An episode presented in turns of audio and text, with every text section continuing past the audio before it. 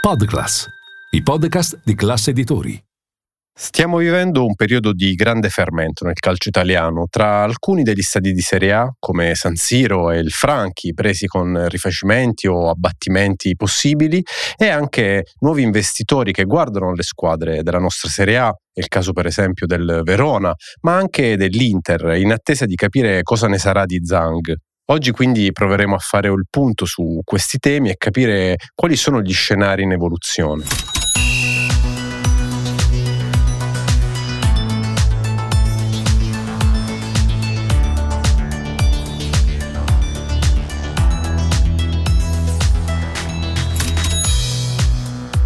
Io sono Nicola Carosielli e questo è Pallone d'Oro, il podcast di classe editori che ogni settimana approfondisce i temi, le notizie e le curiosità sportive più importanti per raccontare cosa fanno i club e i protagonisti del calcio a chi come noi ha capito quanto la finanza sia entrata nel rettangolo di gioco e come ha cambiato gli equilibri del potere.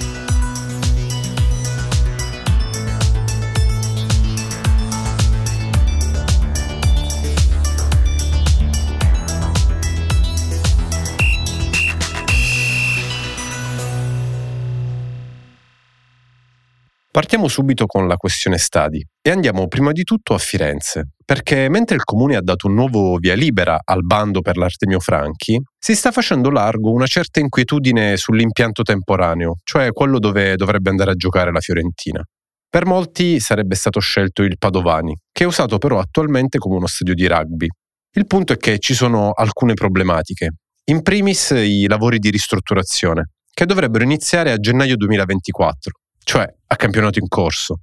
Ed è una nuova problematica questa qui, mentre pende ancora il ricorso del comune contro la decisione del governo di togliere i famosi 55 milioni del PNRR dai fondi per lo stadio, che intanto sono diventati più di 70 per il rincaro delle materie prime. Ed ecco che dopo il Franchi la questione si sposta sulla nuova sede temporanea dei Viola.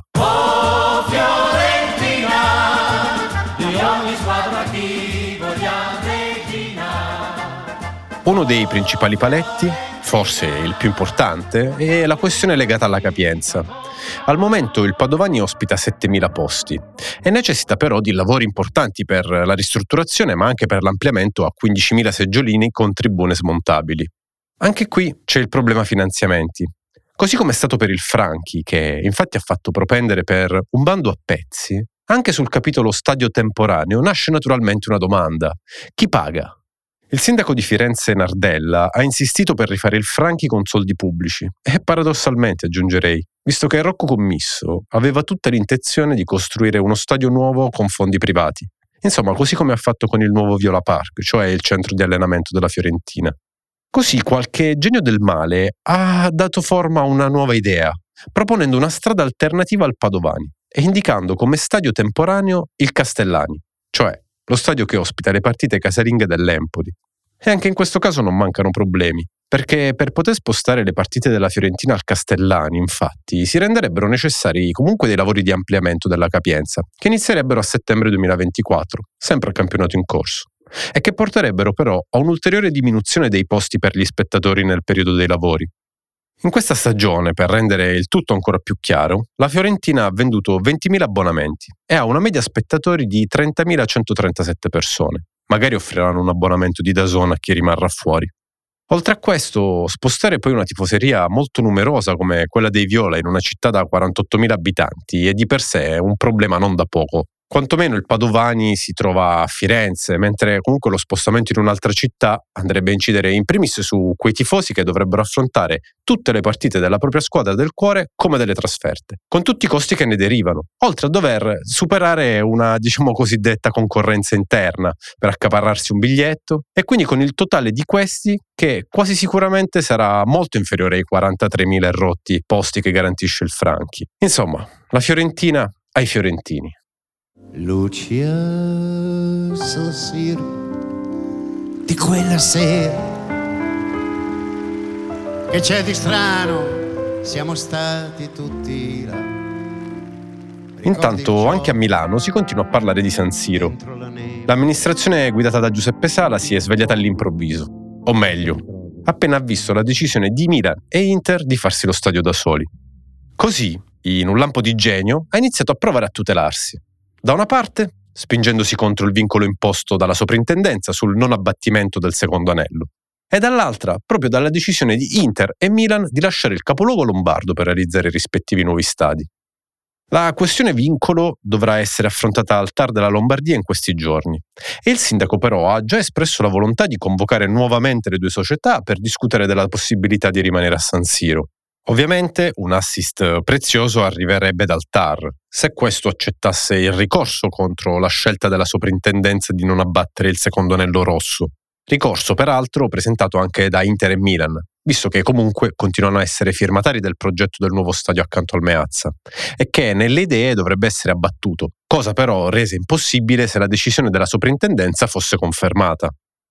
Un'altra possibilità di confronto su San Siro, qualora si concretizzasse l'addio ufficiale di Inter e Milan, è arrivata direttamente da Giancarlo Tancredi, che è l'assessore comunale alla rigenerazione urbana, e che al quotidiano Il Giorno ha dichiarato testualmente il vincolo complica molto la situazione, perché ci sarebbero due grandi stadi nella stessa area, ma molto dipende da cosa si potrà fare nel Meazza in caso di vincolo. L'assessore, per sintetizzare un po' l'intervista, eh, ha ribadito come San Siro sia l'unica area idonea per realizzare un nuovo stadio, anche in linea con gli standard contemporanei, soprattutto perché è consapevole del fatto che per il comune sarebbe un grosso danno non riutilizzare San Siro, ma poi però ha anche parlato di un concorso di idee per capire che cosa fare con questo nuovo stadio, sottolineando sempre che è il patrimonio di tutti. Detto questo, ovviamente l'assessore poi ha confermato però un po' la linea di Sara sulle due aree indicate dai Milan e Inter, cioè San Donato e Rozzano, e sottolineando appunto che seppur vicine a Milano comunque non hanno delle caratteristiche migliori rispetto all'area di San Siro. Anzi, dice Tancredi, dal punto di vista urbanistico e di accessibilità, quelle due aree presentano molti problemi e quindi insomma chiede alle squadre una riflessione. Ovviamente, detto questo, mi preme sottolineare che Inter e Milan volevano comunque costruirlo lì lo stadio, ma che poi invece prima il comune e poi la soprintendenza si sono nettamente opposti.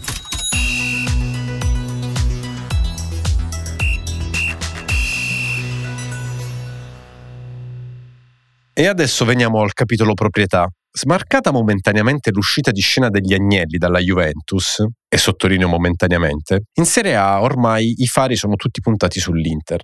In realtà però la notizia di cui si è parlato molto poco, secondo me, è la possibile cessione dell'Ellas Verona. Eh sì, perché c'è chi sostiene addirittura che la partita sia aperta da tempo, nonostante le continue smentite di parte. A essere interessata la società scaligera sarebbe un gruppo internazionale, o meglio, una holding statunitense, che ha sia dei legami con il Regno Unito ma anche con il Genoa e che da tempo starebbe trattando con il presidente Setti per una possibile cessione. La storia, a quanto si dice, è iniziata qualche mese fa e la starebbero conducendo due nomi strettamente legati appunto al passato del Genoa, ovvero Francesco Marroccu, che è un dirigente cagliaritano ed ex direttore sportivo del Genoa, e poi anche dello stesso Verona ovviamente, e Alessandro Zarbano, che della società che era di Preziosi, ed ora in mano al fondo 777, era l'amministratore delegato. L'interesse pare sia concreto e anche le cifre sul piatto, a quanto trapela da fonti finanziarie, sono abbastanza rilevanti perché si parla di circa 100-125 milioni, a cui poi andrebbe sottratto il debito del club. Anche se, bisogna essere sinceri, su queste cifre non ci sono totalmente certezze. Però dall'altra parte c'è una garanzia, diciamo, della serietà dei potenziali acquirenti perché hanno previsto una sorta di deposito cauzionale, che quindi verrà riscattato soltanto se l'affare andrà in porto. Ovviamente perché la trattativa si sblocchi andranno risolte alcune questioni burocratiche precedenti che riguardano il club, cioè prevalentemente sono questioni contabili che riguardano quindi esercizi passati.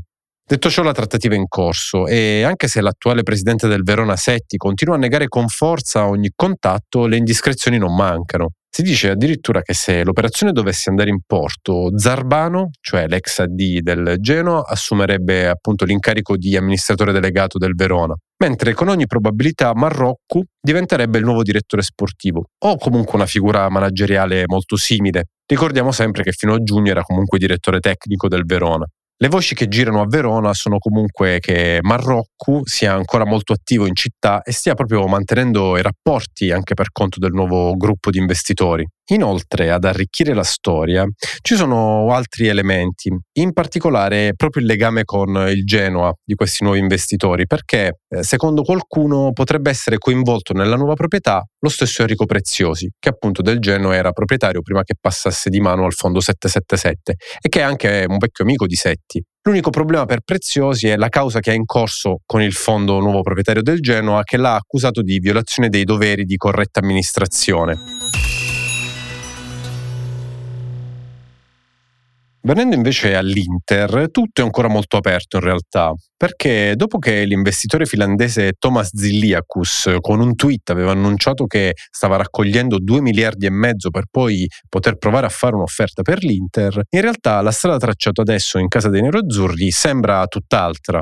Eh sì, perché Steven Zhang ha allontanato qualsiasi idea di un possibile addio dopo le varie voci degli ultimi mesi e sostanzialmente ha ribadito di volersi tenere stretto la società. Addirittura starebbe puntando a ottenere un nuovo finanziamento del debito da ben 400 milioni di euro con Octree, che scadrà il prossimo maggio. Certo, la trattativa diciamo, si deciderà in queste settimane e sarà anche una bella sfida per il Presidente considerando il livello di tassi attuali. Al momento, comunque, come riportato anche dalla Gazzetta dello Sport, non sarebbe stata avviata nessuna due diligence ufficiale per vendere l'Inter e soltanto un paio di fondi, in realtà uno medio orientale e uno americano, senza fare nomi, avrebbe studiato diciamo, la situazione, però non ha approfondito realmente l'acquisto della società, che comunque sarebbe valutata intorno a un miliardo e tre. Quel che è certo è che il presidente nero-azzurro tornerà a Milano entro la fine dell'anno o al massimo per inizio 2024 e così prenderà ufficialmente una decisione su un nuovo e possibile fondo di credito che vada a sostituire attualmente Octree nel rifinanziamento del debito. Intanto i due advisor selezionati dall'Inter, cioè Goldman Sachs e Raine Group, stanno interloquendo con alcuni fondi americani per cercare comunque una nuova operazione che possa prevedere magari dei tassi di interesse anche più contenuti. Però all'orizzonte ci sono altre strade, perché un'altra opzione porterebbe anche alla conferma di questo fondo Oak per il nuovo finanziamento del debito. La cosa sicura è che, a differenza di come era stato detto in passato, Oak non sarebbe disposto a rilevare l'Inter.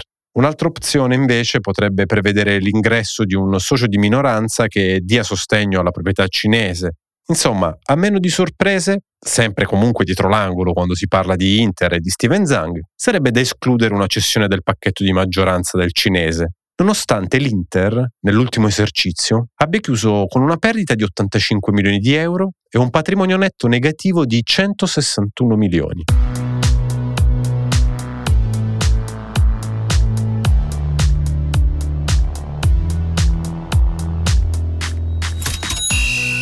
Avete ascoltato Pallone d'Oro, un podcast di Milano Finanza prodotto da Podclass, classe editori, a cura di Nicola Carosielli.